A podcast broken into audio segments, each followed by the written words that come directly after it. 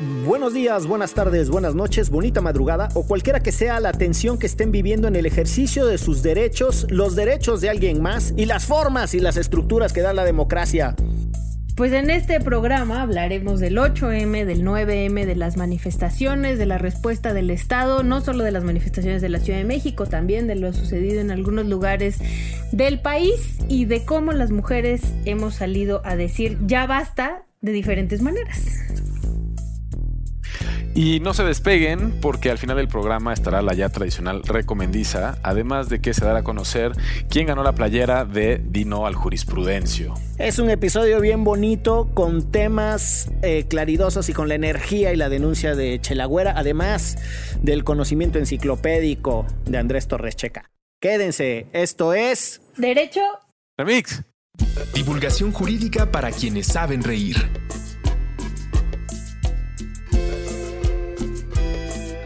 Derecho Remix.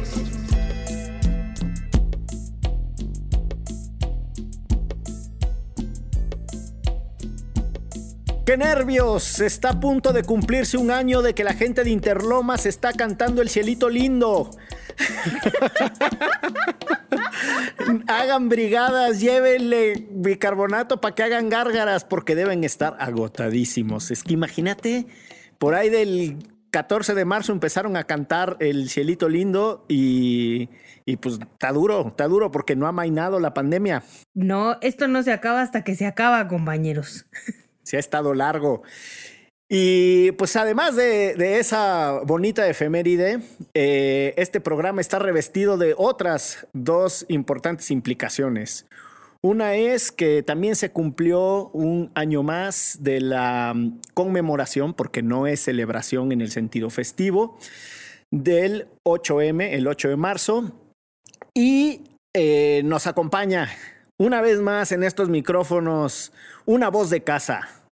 O sea, no de cacería, sino de casa de que es cercano a nosotros. Uy, no, lo van a cortar, ¿eh? Lo van a cortar, sí, casa de animales, lo van a cortar. Andrés Torres Checa. No, de casa, porque vivo ahí, vivo ahí en el tapanco de, de la cabina de antifaz. Bienvenido. Hice mil pesos de renta en la condesa, baño compartido con la garnacha.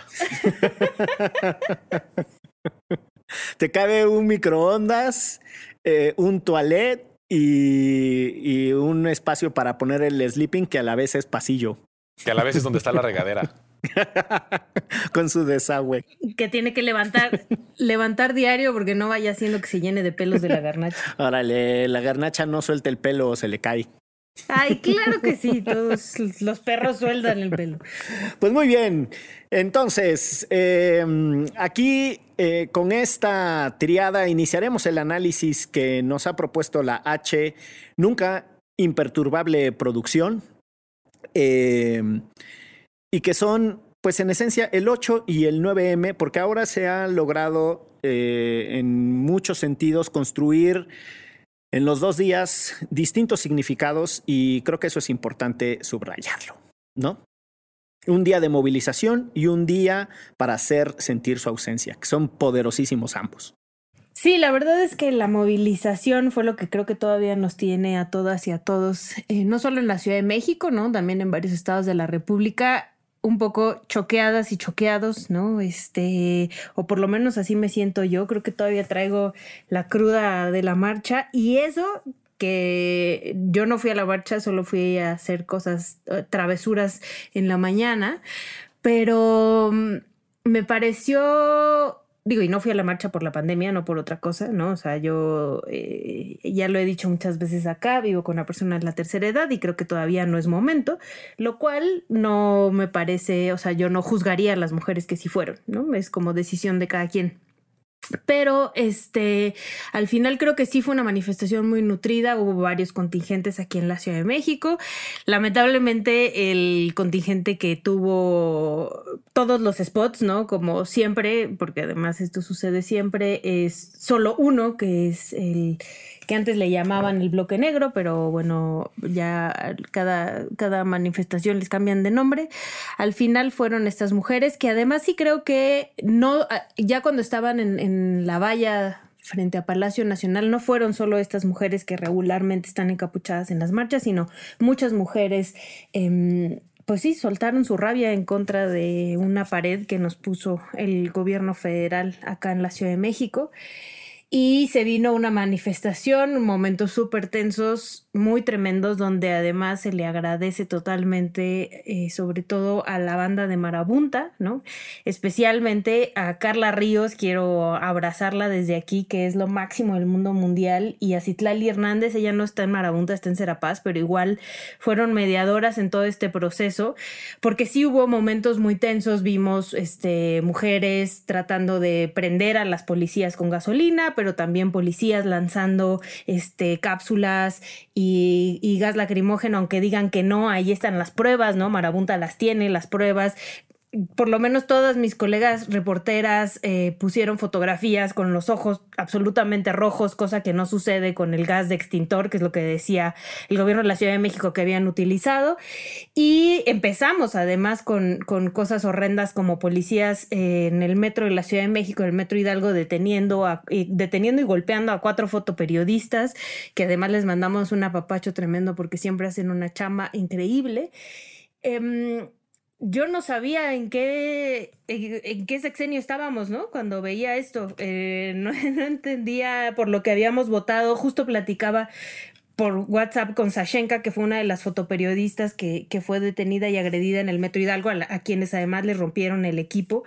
Este, y, le decía, ¿en qué momento votamos por esto? ¿no? Y, me dijo, yo creo que yo andaba peda cuando voté por algo así para que nos. O sea, nunca, nunca pensé que nos fueran a recibir de esta manera, nunca pensé que un gobierno como el de Claudia Sheinbaum o el de Andrés Manuel López Obrador nos fuera a reprimir de esta manera eh, a la prensa y a las manifestantes eh, de esta forma, ¿no? O sea, como que pues, al final te da, o sea, te acuerdas del primero de diciembre con Enrique Peña Nieto, ¿no? Este, y Calderón, pero... Eh, o Miguel Ángel Mancera con las múltiples este, agresiones a las manifestaciones aquí en la Ciudad de México, pero pues no sé, por lo menos yo no lo veía venir así. Al final creo que siguen sin entender el porqué de la rabia de muchas mujeres en este país y además la están, eh, le están prendiendo fuego más duro a esta rabia con este tipo de acciones, ¿no? O sea, lo que están haciendo es que más mujeres se sumen a este tipo de manifestaciones, a mostrar su rabia para defender sus derechos porque no están siendo escuchadas, ¿no? La autoridad de la Ciudad de México salió a decir que no había habido diálogo con las manifestantes porque no habían querido dialogar y Marabunta que estaba ahí y nosotros que además tenemos un acercamiento con, con las personas de Marabunta y, y, con las personas de Serapaz, eh, nos dijeron que jamás la autoridad quiso dialogar, ¿no? O sea, que quienes terminaron parando, digamos, el conflicto fueron el mismo Marabunta con las manifestantes porque la autoridad jamás quiso, quiso abrirse al diálogo y pues esto creo que es el sentimiento de, pues, o, la, la, reacción del gobierno y, al día siguiente además defendiendo sus acciones y haciendo menos los movimientos feministas. Esto va de mal en peor, ¿no? Y no solo fue aquí en la Ciudad de México, en Aguascalientes también hubo represión contra las chicas, hay algunas mujeres detenidas, eh, que además no es tan visible como aquí en la Ciudad de México, no hay tanta presión, entonces es mucho más fácil que se las lleven y que las detengan y que les pongan cargos, porque no estamos volteando a ver lo que está sucediendo en los estados. A mí me pareció súper poderosísimo porque soy de allá, en Hermosillo, Sonora, igual hubo una manifestación muy grande para hacer pandemia y para hacer un estado como Sonora, donde además arroparon a los familiares de una víctima de feminicidio, eh, mujeres exigiendo la legalización del aborto, ¿no? Cosas muy lindas, pero también muy, muy, muy complicadas en el momento en el que estamos viviendo. Y lo que me queda clarísimo es que el gobierno, tanto de la Ciudad de México como federal, no está entendiendo, ¿no? No está entendiendo y el, y el claro ejemplo son las declaraciones del presidente, pero también la actuación de la Fiscalía de la Ciudad de México un día antes de la marcha, entrando a los espacios donde estaban las mujeres ensayando un performance para detenerlas, sembrándoles pruebas, donde había niños, tomándoles fotos a los niños. O sea, todas estas cosas como que no, por lo menos yo no lo veía venir. No sé cuál sea hasta el momento su análisis, pero, pero pues a mí sí me sacó muchísimo de onda. Justo el 8 me entrevistó Ana Francisca Vega y estaba yo tan enojada que la verdad no quiero volver a escuchar esa entrevista porque seguro creo que les dije hasta culeros a al aire a, los integrantes del gobierno de la Ciudad de México y del gobierno federal. Esta cosa de eh, los Mm, pues no sabemos si eran militares o integrantes de la Guardia Nacional o quiénes eran los que estaban arriba del techo de Palacio Nacional con esta pistola para tumbar drones, pero que desde abajo se ve como un rifle, no sé, o sea, no, no, tienes tú la obligación de saber que es una pistola para tirar drones, ¿no? En un país donde suceden estas cosas, donde a los estudiantes en el 68 así se les disparó, los símbolos importan y esos símbolos importan mucho. Terminaron con esa pistola de drones tumbando pistolas de, digo, tumbando drones de, de, de periodistas que tenían permiso para volar sus drones en el zócalo de la Ciudad de México, o sea, todo mal, todo mal por todos lados. Muchas cosas que he estado pensando en, estos días. Creo que lo que más me ha hecho reflexionar es estos discursos que siento yo son un poco maniqueos entre el antes se reprimía más y nosotros somos distintos, ¿no? Como esos dos grandes polos, eh, o bueno, más bien como estar diciendo que esta administración es distinta porque reprime menos o porque hace las cosas distintas a como lo hacía Peña Nieto o Mancera, y, y que creo que ese es una falsa, un falso debate. Eh, creo que tiene que ver con lo que decía Excel de no votamos por esto, pero creo que a legua se veía que iba a haber un acto de represión en contra del movimiento feminista, y difiere un poco contigo, Ixchel, de un año que quizás, bueno, quizás la última movilización pre-pandemia que tuvimos fue precisamente la del 8 de marzo, después nos tuvimos que encerrar y hemos estado desde entonces viviendo con estos semáforos ambivalentes que no nos permiten salir o no nos da la confianza todavía de salir. Eh, pero ¿qué hemos aprendido de ese año ahora? Es que el movimiento feminista es el que no ha parado y el que sigue siendo una piedra en el zapato para el gobierno actual, eh, que el presidente López Obrador no lo considera una interlocución, no, las considera como interlocutoras válidas para tener cualquier tipo de diálogo, eh, que además las mete en el mismo costal que otros de sus opositores, como el PRIAN-PRD, etcétera, y que no busca busca cómo este, imaginarse teorías de la conspiración bastante absurdas para no considerar diálogo con las mujeres. Y en ese sentido, creo que en la tónica de otras pequeñas movilizaciones que había habido en la Ciudad de México, sí había una intención por parte del gobierno de la Ciudad de México por disuadir la protesta del 8 de marzo. Y creo que en ese contexto entra, por ejemplo, estas órdenes de cateo rarísimas que se dan justo un día antes contra algunas integrantes feministas, con el puro y llano objetivo de asustar.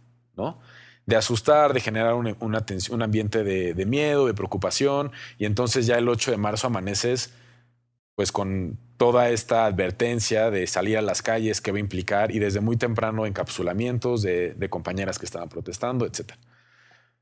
Pero sí creo que hay cosas que se han hecho distintas con respecto al gobierno de Claudia que no que sí ocurrieron en los gobiernos anteriores. Por ejemplo, el primero de diciembre que, que tú mencionas, Ixchel, pues sí hubo el uso de, o sea, sí murieron personas, por ejemplo. Al, profesor Francisco Cuy Kendall lo asesinan con un impacto de bala de goma que le fracturó el cráneo y Uriel Reyes pierde un ojo.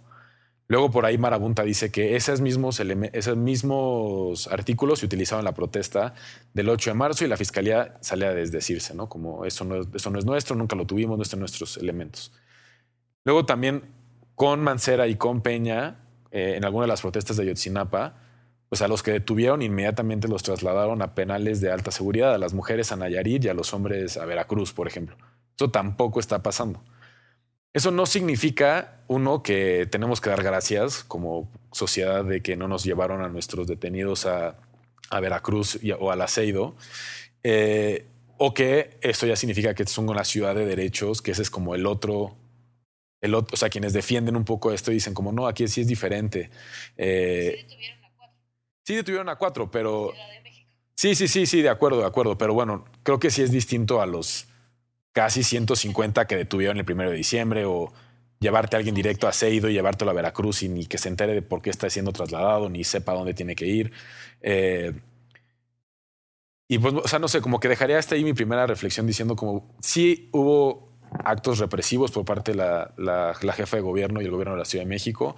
Las órdenes de cateo eh, tuvieron el solo objetivo de, amedrentar y disuadir la protesta. Se generó todo un contexto de caos.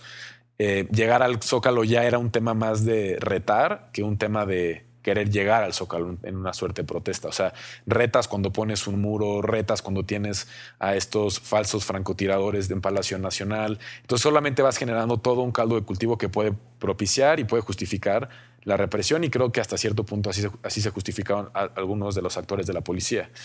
Eh, se vuelven a abrir carpetas de investigación en contra de policías involucrados, pero eso la verdad no ha llegado a mucho en otros casos. Parece ser como la, la vieja confiable para el gobierno de Claudia. Y, creo que más bien lo que tendríamos que estar discutiendo, más allá de lo que está haciendo el Estado para reprimir, es cuáles son las características de este movimiento actual, que creo que sí ahí hay cosas muy interesantes sobre su característica acéfala, que no tenga liderazgos, eh, que, que, tengas colectivas de diferentes partes del país articulándose en diferentes momentos. Creo que eso lo hace mucho más interesante eh, y bueno, dejaría hasta ahí eso y retomaría algunos puntos más adelante. Y luego yo nada más agregaría ahí, antes de, de que te toque tu turno, Miguel, la parte de poner policías mujeres, ¿no? Creo que eso justifica todavía más el decir nos están agrediendo y por eso les estamos respondiendo porque son mujeres y mujeres agrediendo mujeres, también están agrediendo mujeres, que es lo que decía Claudia Sheinbaum en la conferencia de prensa, ¿no? O sea, como la decisión de poner a mujeres al frente todavía les da como más forma de justificar que haya una reacción como esta porque están también agrediendo a mujeres, ¿no? Y, y lo que decías de las, de, mm, bueno, que hay investigaciones contra policías, que realmente las investigaciones contra policías son por las que detuvieron a las fotoperiodistas, ¿no?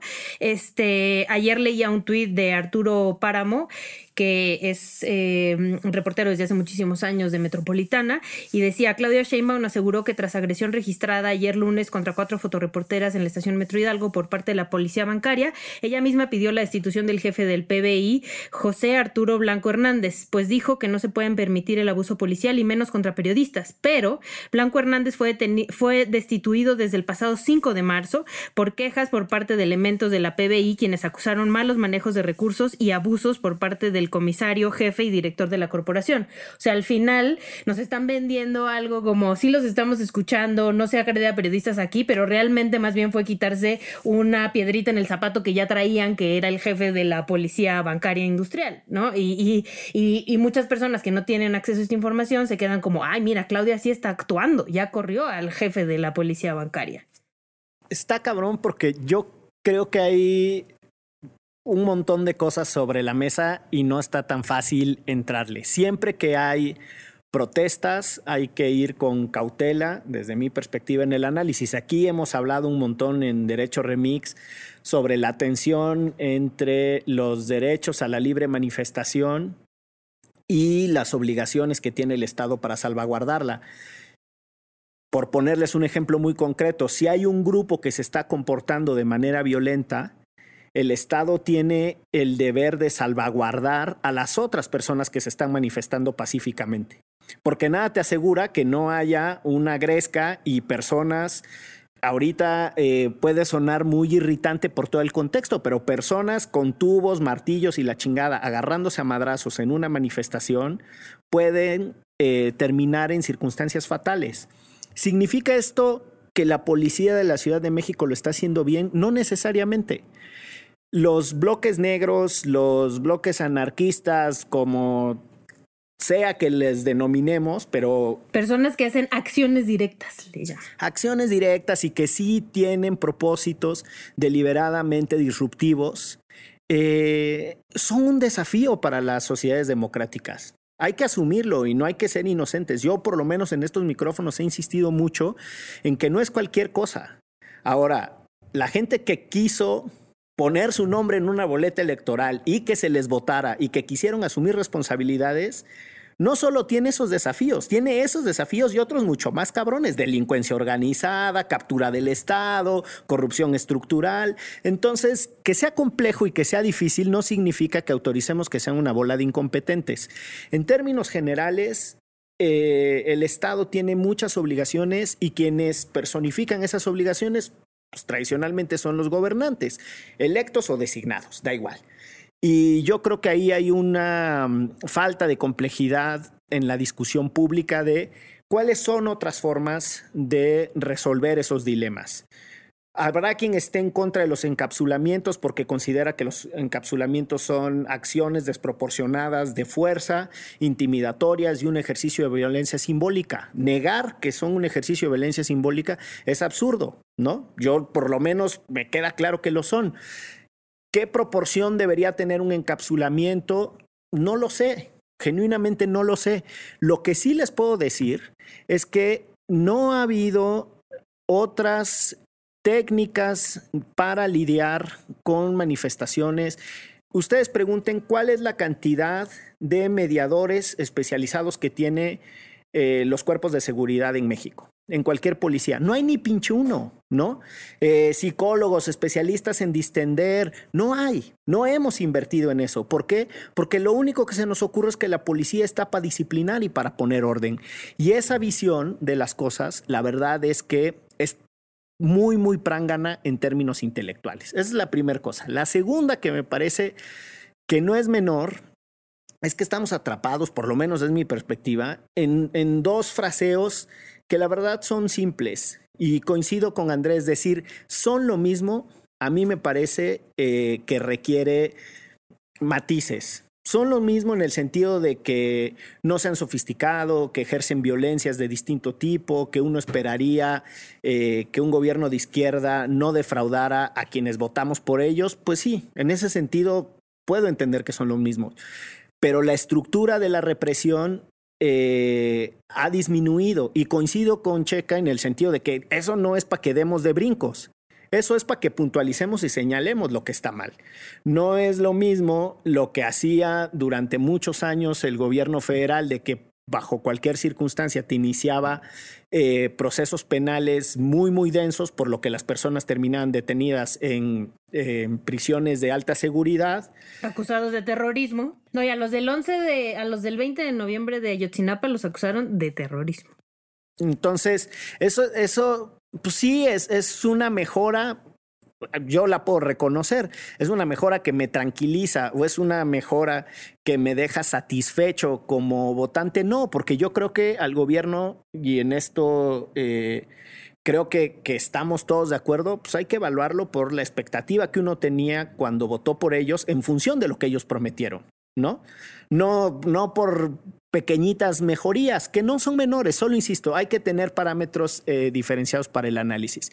Y una última cosa sobre eh, las protestas, el sentido de las protestas y la reacción del gobierno y de los furibundos defensores de la 4T, que a mí ni me gusta mucho llamarle la 4T, pero de este gobierno eh, federal sobre todo. El reclamo es sistémico. Lo que ya hemos dicho hasta el cansancio es lo que está sucediendo es un momento histórico. Es eh, un sector amplísimo de la población, novedad para quienes no se han pinche dado cuenta, nada más la mitad de la población, está diciendo hasta aquí con estas asimetrías de poder, hasta aquí con estas injusticias, hasta aquí con todas sus formas de violencia simbólica, verbal, física, económica, etcétera. Hasta aquí, a la chingada, estamos cansadas de ese pedo. Y muchos de nosotros eh, por acción eh, en algunas etapas de nuestra vida o en el presente, cada quien sabrá sus propias cuentas, yo sé las mías, yo sé de qué me hago responsable y de qué me... Eh, eh, de qué me separo en mis propios comportamientos personales, pero muchas personas hemos sido cómplices en muchos sentidos de ese sistema. Y como sistema de opresión, que lo es el patriarcado, en el sentido de que no distribuye igual el acceso a los bienes materiales y simbólicos, las oportunidades de trabajo, eh, tampoco castiga igual, ¿no? Se les reprime más socialmente a las mujeres, se les castiga más a las mujeres. Y hay otros sistemas de opresión, ¿eh? Esta sociedad es ultraclasista y esta sociedad es muy racista y hay un chingo de otros sistemas de opresión que igual podrían estar en las calles manifestándose con la misma legitimidad. Pero estamos hablando de este en concreto. Este, estas movilizaciones para decir hasta aquí con su pinche modelito, es normal que vayan y exijan al referente de transformación de las sociedades, que son los gobiernos. Quieren otro tipo de presupuestos, quieren otro tipo de políticas públicas. Y ahí sí creo que es una torpeza el gobierno decir, pues si yo tengo un gabinete paritario, pues no, cabrón, no te están diciendo solo eso. El simple hecho de que no puedan asimilar que esa, esa es una deuda estructural sobre la que estamos haciendo poco, esa, esa torpeza de asimilación, diría el clásico, no entiende que no entiende, es lo que también irrita. Y a mí ahí sí me parece que vamos tristemente a estar largo tiempo en este teje y maneje, porque hay algo que corta transversalmente a nuestras autoridades. De Aguascalientes, pinche panismo rancio, este, pasando por Querétaro hasta Yucatán, incluido Quintana Roo y la Ciudad de México y el gobierno federal, es, eh, salvo el discurso de contentillo de cuando en cuando, eh, y las felicitaciones del 8M y las declaraciones calenturientas como las de los diputados del PAN de, te lo reprochan gobierno y en el PAN estamos con las mujeres, pero quitan la foto de, del aborto legal ya, que cabroncitos, ¿no? Machirrines eh, de cepa y de alcurnia. Subiéndose a la ola, pero sin realmente poner las exigencias reales, ¿no? De las mujeres a la ola, pues sí. Da igual quién estuviera o en Los Pinos o en Palacio Nacional, quién estuviera gobernando. Es un reclamo estructural y la torpeza de respuesta, tristemente, también es sistémica y estructural. Y yo esto no, le agregaría otra capa de complejidad, ¿no? Que muchas de estas mujeres es una generación muy joven, ¿no? O sea, sí, este, sí hay una, un montón de chavas que tienen como una visión más a corto plazo, ¿no? O sea, como esta cosa de no tengo ya nada que perder porque todo lo perdí, ¿no? O sea, yo nací en, en el peor lugar del planeta, donde este, nos estamos chingando al planeta, a las mujeres no se les respetan sus derechos humanos, no tengo este, una pensión, no tengo trabajo, no tengo educación, no tengo dinero, no tengo absolutamente nada, entonces me vale madre si voy a romper todo hoy, ¿no? O sea, no hay un plan a largo plazo, que es lo que había sucedido eh, en el pasado con los movimientos feministas, que van más allá, o sea, pensar en políticas públicas, pensar en modificar estructuras, y estos grupos están pensando en el hoy, ¿no? Entonces, hoy yo estoy enojada y hoy te voy a tumbar tu pinche barda así queme a las policías, ¿no? Entonces también entra esta otra capa de complejidad donde es otro tipo de manifestaciones, pero también es otro tipo de pensamiento con el cual además, em, si intentas dialogar, es, o sea, sí entiendo tu punto, pero mi punto es este y me vale madres, ¿no? O sea, bien por tu punto, ojalá te vaya bien en tu lucha, pero, pero yo hoy voy a ir a aventar una bomba molotov porque mi tío me violó, ¿no? Y ya, ¿no? Y nadie me dio justicia por eso. Y si me meten al bote, si este, si me toca gaseada, si no me importa, porque no tengo absolutamente nada que perder. Y esto es un resultado de una sociedad realmente podrida que no ha dado, no le da la esperanza a esta generación de que hay algo distinto. Y ahí sí es responsable el Estado. O sea, yo sí creo que ahí hay, y, y evidentemente no es solo el gobierno Andrés Manuel López Obrador, o sea, esto es algo sistémico de toda la vida. Aún así, no se está trabajando por algo eh, distinto, ¿no? O sea, si al final no puedes dialogar con ellas, pero empiezas a crear oportunidades para que algunas de ellas empiecen a sentir que la cosa es diferente, puede ser que empieces a ganar algo, ¿no? A ganar unos pasitos. Pero la cosa es que no, te están apabullando, te siguen apabullando y además te señalan, te siguen atacando todas las mañanas desde un púlpito que tenemos presidencial, pues eso encabrona y encabrona más. Y lo que hace es que ahora vayan más enojadas, más armadas, con más ganas de romper. Lo que, quisiera decir eh, rápidamente sobre esto. Este se comió el de voy a ser muy breve y se trajo el rápidamente. ese mero, ese mero, ese mero. Así te entrenan en el ITAM, en tus clases de ideas. Este, yo más que un comentario, eh, tengo que rebatirle a mi compañera media hora. yo, yo creo que al momento de analizar como las diferentes estructuras que conforman a la masa del movimiento feminista en México, sí hay sectores que demandan cosas en específico. O sea, sí hubo un sector al interior de Morena y sí hubo un sector al exterior de Morena que demandaba que se le quitara la, candidatura a Salgado Macedonio. y no ocurrió. Que no fue escuchada. ¿no? O sea, que no fue escuchada.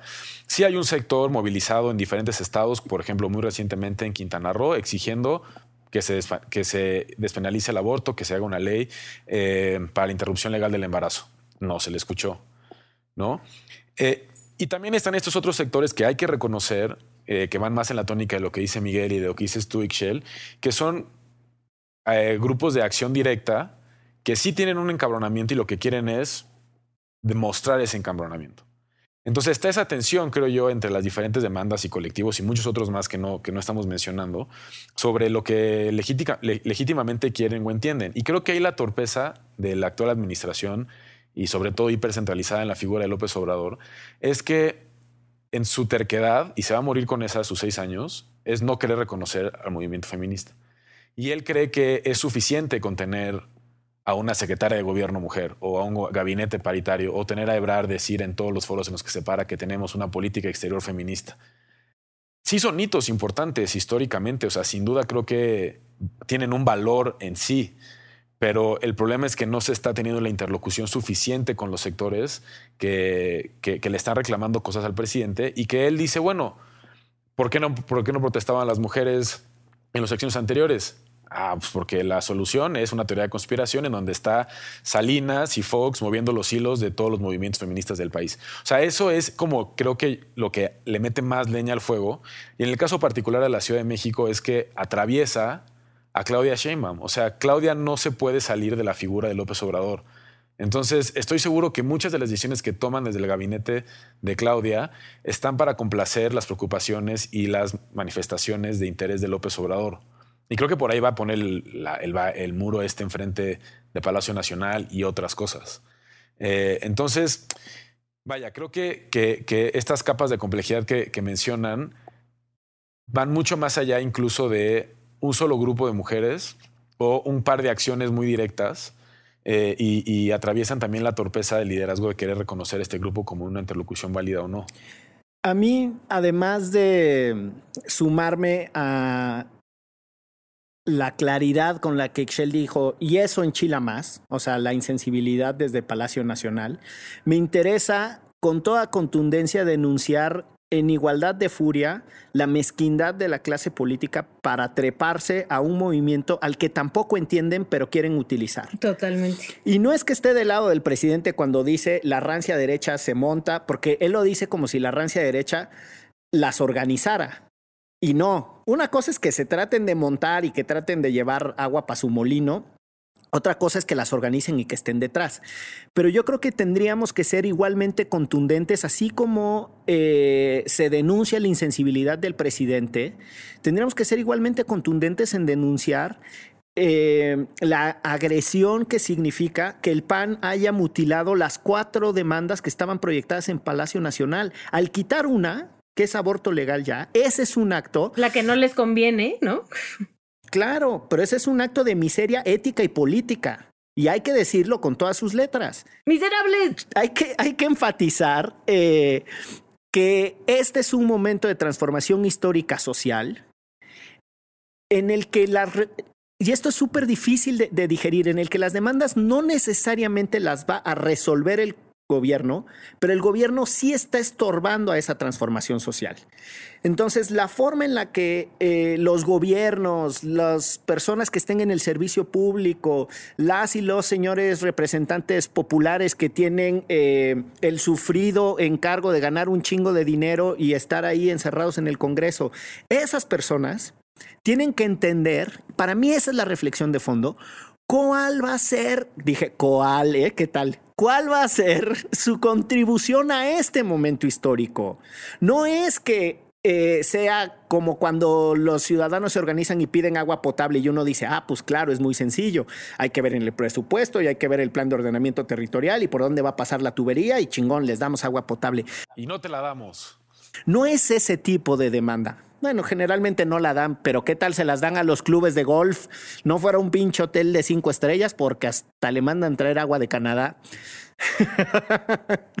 pero ahí está el punto, que no abren el cerebro, no abren el corazón, no reflexionan sobre la lectura de momento histórico para entender desde el servicio público, desde la participación política, desde el gobierno, cómo se relacionan con esta transformación.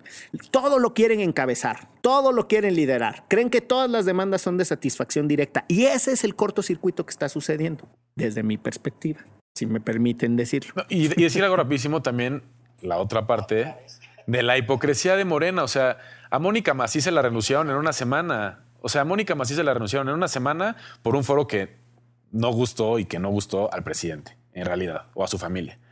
Y a Salgado Macedonio es no, sí, que se inicien los procesos adecuados y que la encuesta Que y la que esto y que el Guerrero otro. decida. Y que al final ni siquiera la, la- la agenda valió para pura. O sea, sirvió para dos cosas, para nada y para lo mismo, porque al final ya está Sa- Salgado Macedonio como candidato y nadie lo va a bajar.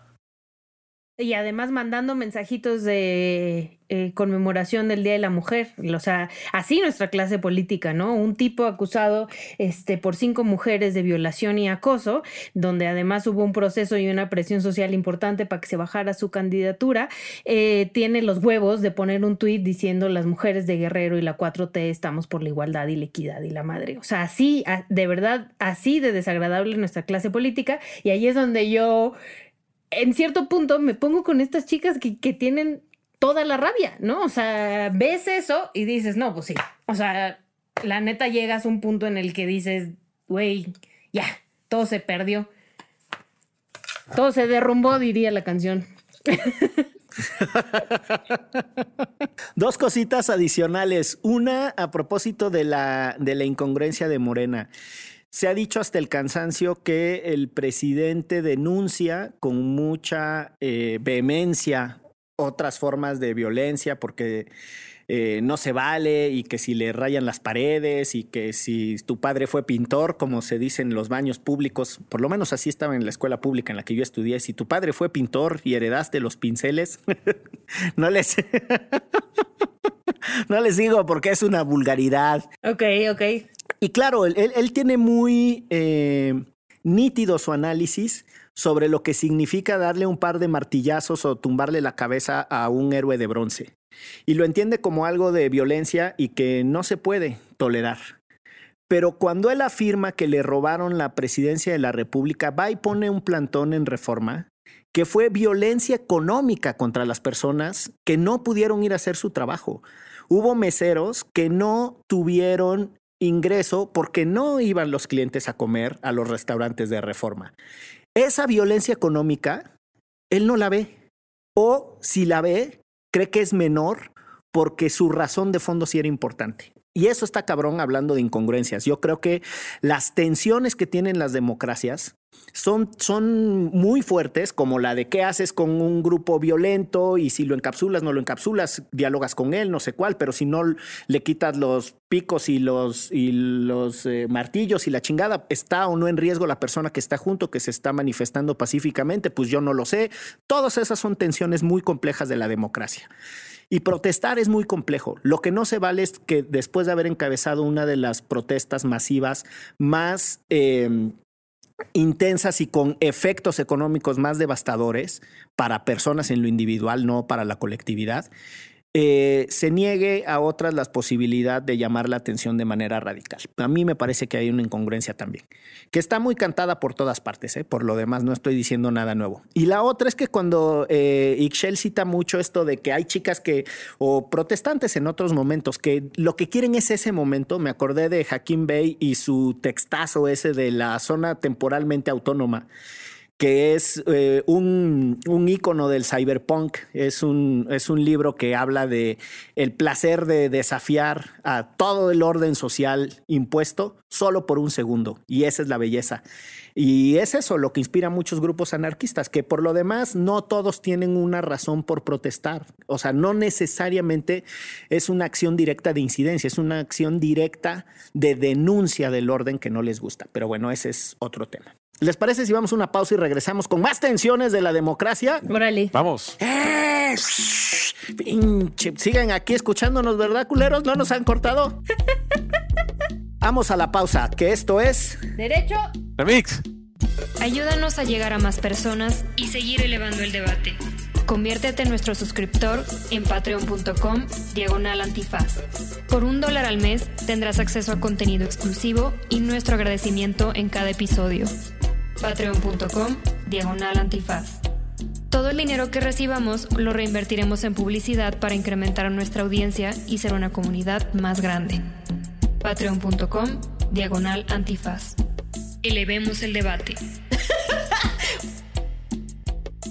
Pues regresamos a Derecho Remix para hablar de injusticias en este país y yo no quiero eh, dejar pasar la oportunidad sin denunciar cómo la comisión de arbitraje de este país le quitó tres puntos legítimos a la América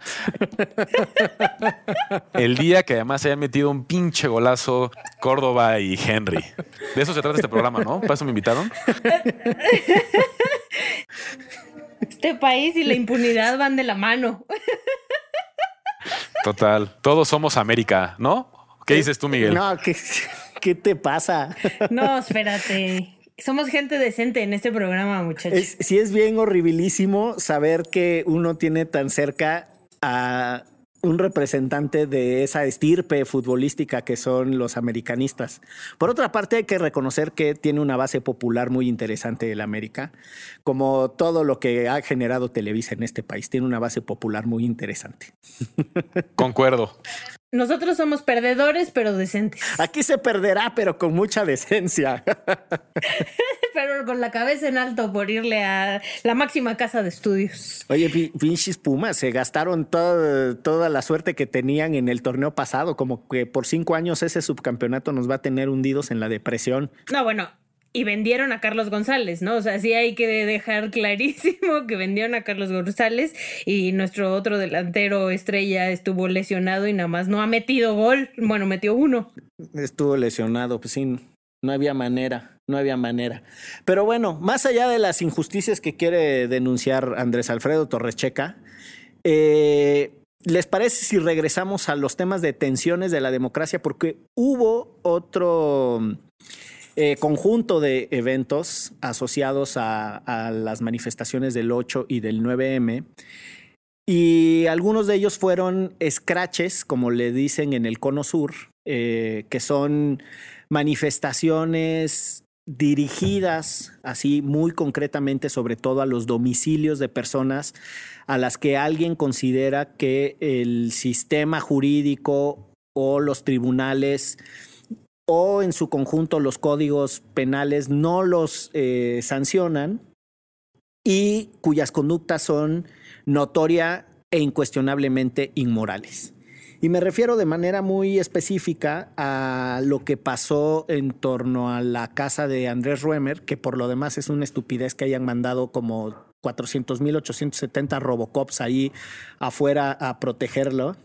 Eh, pero bueno, hubo, hubo un conjunto de incidentes ahí muy tensos entre las manifestantes y la propia familia de Andrés Römer, que yo creo que vale la pena señalar, por lo menos desde mi perspectiva, eh, como una de esas tensiones muy difíciles que tiene, que tiene la democracia. Y en esa muy, muy específica, yo siempre he tenido dificultad para relacionarme de manera ligera o rápida con los scratches porque no creo en la trascendentalidad de las penas. Yo creo que las penas son individuales. Quien haya hecho una chingadera le corresponde asumir su responsabilidad y los scratches trasladan muy rápidamente eh, la denuncia, la presión, el hostigamiento a los familiares de personas. Y, los episodios son traumáticos para los familiares y, pues es una suerte de, justicia extendida, eh, de castigo y de venganza extendida para ser correcto. Este, pues ahí, ahí les dejo los dos temas en torno a los scratches y la ultraprotección de la casa de Andrés Remer. O sea, sí, ¿no? Entiendo este, que al final, bueno, el responsable de los, las, estas 61 denuncias en su contra que se han hecho públicas em, por violación, por acoso, ¿no? Este, em, son específicamente contra Andrés Ruemer y no contra su familia. Pero también creo que justo lo que sucedió en este caso y cómo la familia ha salido eh, a dar la cara por él, ¿no? Este, ya lo platicaba en un chat donde justo también está el señor Torres Checa, Heréndira Derbez, em, es el claro ejemplo del patriarcado y de cómo la familia termina siendo responsable o tiene que salir a dar la cara por una persona como esta, ¿no? Y cómo la esposa tiene que poner unos tweets y tiene que, este, tiene que explicar además por qué no vive en esa misma casa con él, por qué tienen una relación abierta, ¿no? O sea, estas cosas personales que no tendrían por qué hacerlo, cuando él cerró su cuenta de Twitter y está sin dar la cara, porque además parece que ni siquiera está en el país, ¿no? Entonces, justo creo que mm, lo que sucedió en el caso de la familia de Andrés Römer, es un ejemplo claro de cómo al final no solo las familias son las que terminan este, eh, siendo golpeadas por este tipo de temas, sino también son quienes salen a dar la cara de un vato impune, culero, violador y acosador, ¿no? O sea, eh, ¿por qué? Porque nos, nos han enseñado a muchas de nosotros y nosotras esas. Hay que salir a defender al macho alfa de la familia, ¿no? Y, está cabrón. A, mí me pareció muy fuerte por ahí eh, un tuit de uno de sus hijos, como diciendo es que o sea, es indefendible que el Estado no proteja a las mujeres, pero dentro de la casa estábamos personas muertas de miedo cuando llegaron a golpear las paredes. Y, creo que abona lo que dicen ustedes, como quizás el mismo Andrés Ruemer ni siquiera estaba dentro de esa casa y mandar a poner el muro, mandar a poner a las policías, de nuevo es como un acto de confrontación, es como a, ver qué traen, déjense venir y, y solamente generas una tensión alrededor de gente que ni la debe ni la teme. Ahora, sobre algunos de esos actos eh, a mí me parecen muy interesantes. Corrígeme si me equivoco, Miguel, a lo mejor lo tienes más presente tú, pero yo tengo entendido que por ahí en Argentina me parece que fue durante la discusión de una ley de medios. No, el origen del escrache es eh, en la presidencia de Menem, cuando pasan las leyes de obediencia de vida y punto final. Y eh, sí, y es icónico porque esta organización que se llama Hijos, en un, en un congreso decide empezar a hacer acciones directas, que es un poco de lo que estamos hablando, y mm, eh, ir a las casas de los eh, generales plenamente identificados de la dictadura de Videla y hacerles el escrache. Eh, la funa, le dirían en Chile. O sea, a mí eso me parece un ejercicio de protesta y de resistencia civil súper valioso. O sea, es una, es una estructura a la que no te le puedes enfrentar, es una estructura de impunidad que supera cualquier tipo de incidencia, el mensaje desde el Estado es son intocables, no se va a hacer nada al respecto. Bueno, entonces voy y lo denuncio. O sea, es una denuncia pública que no tiene fines penales como tal eh, o una consecuencia jurídica como tal, pero sí una consecuencia simbólica incluso más fuerte.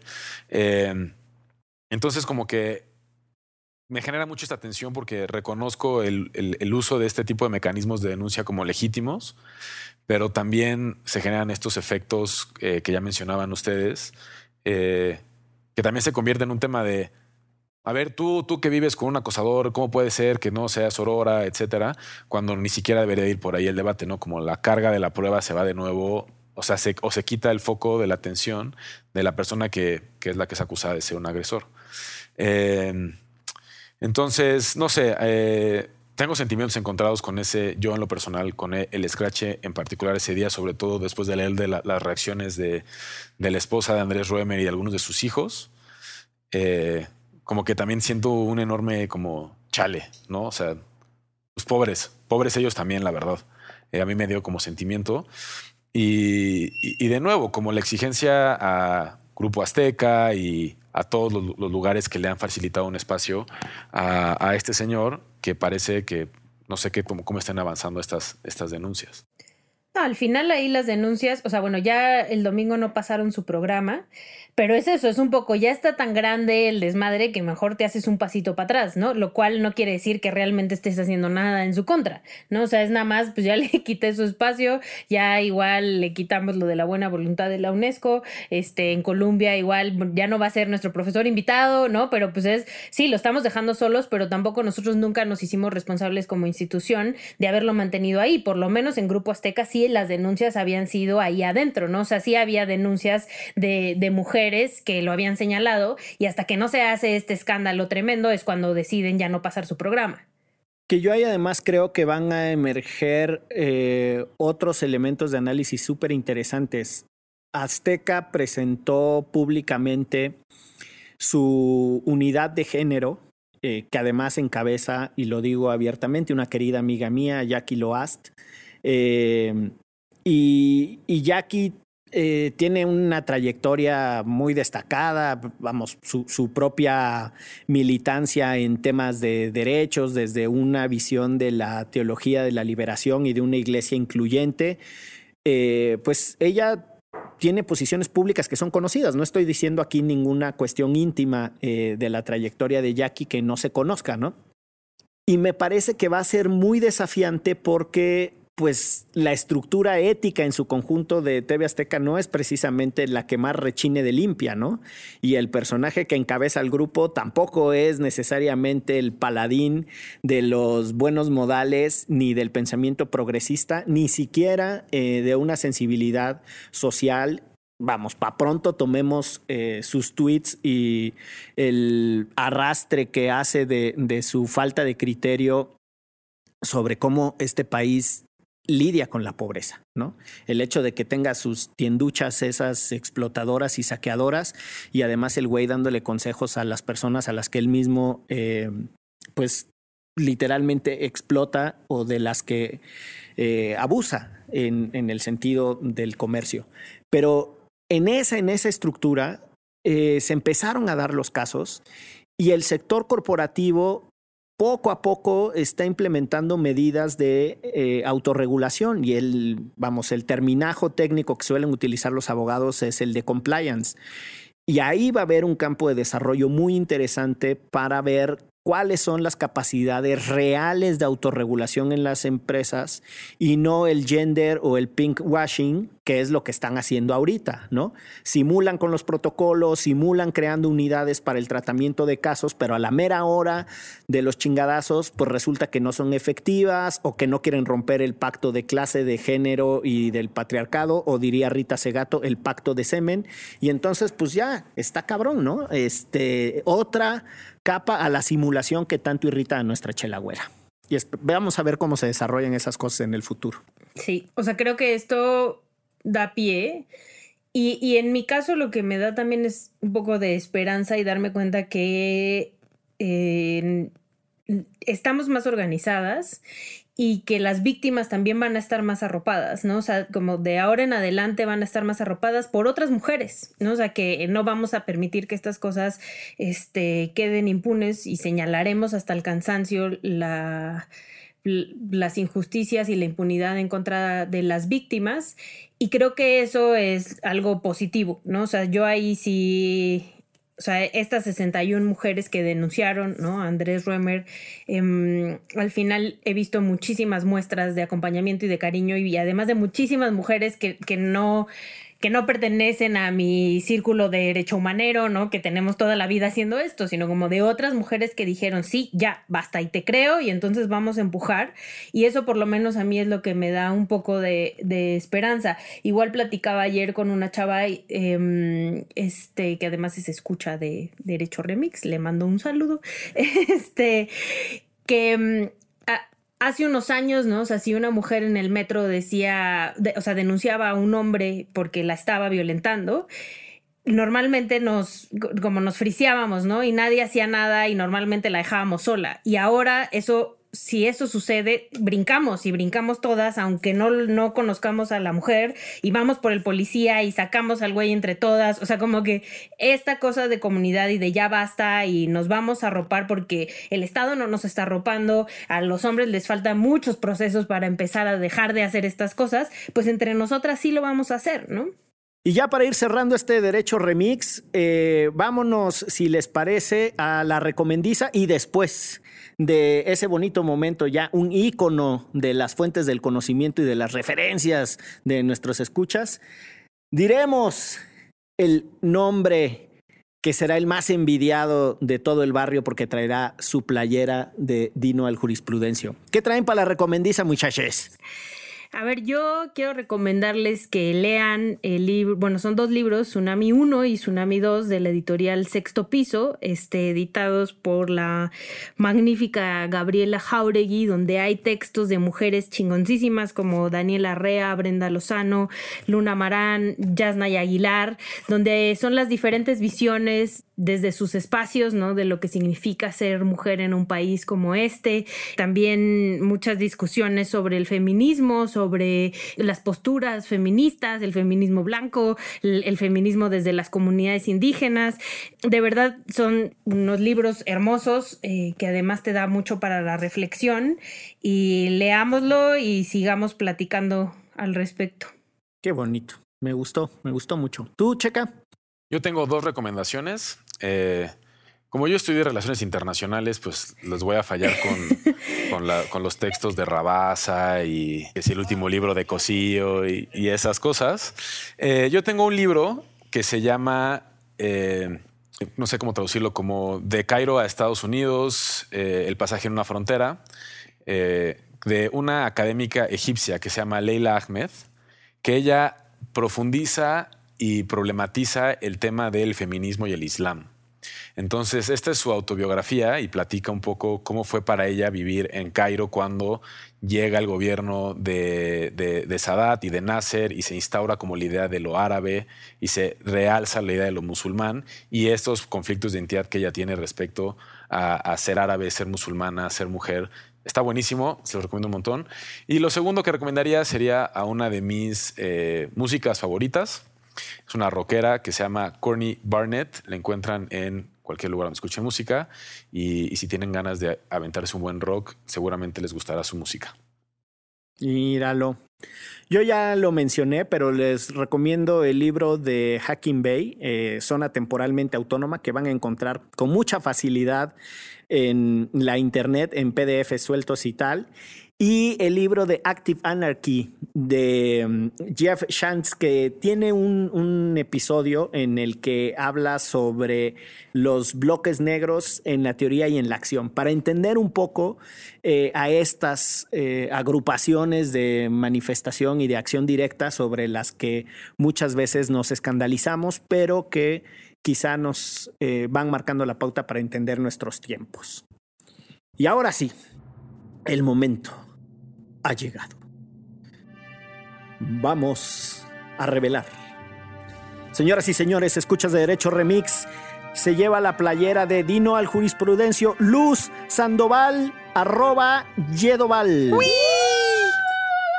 Que yo creo que es Il Ledoval, ¿no?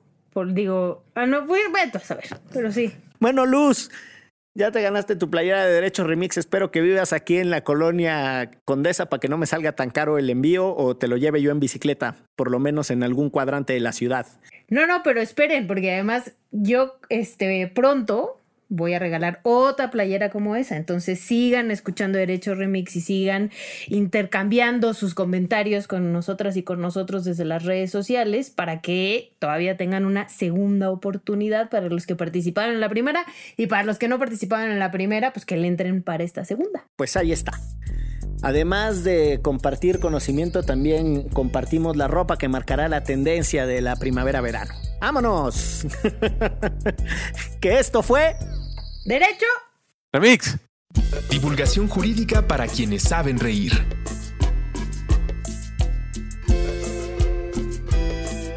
Derecho Remix.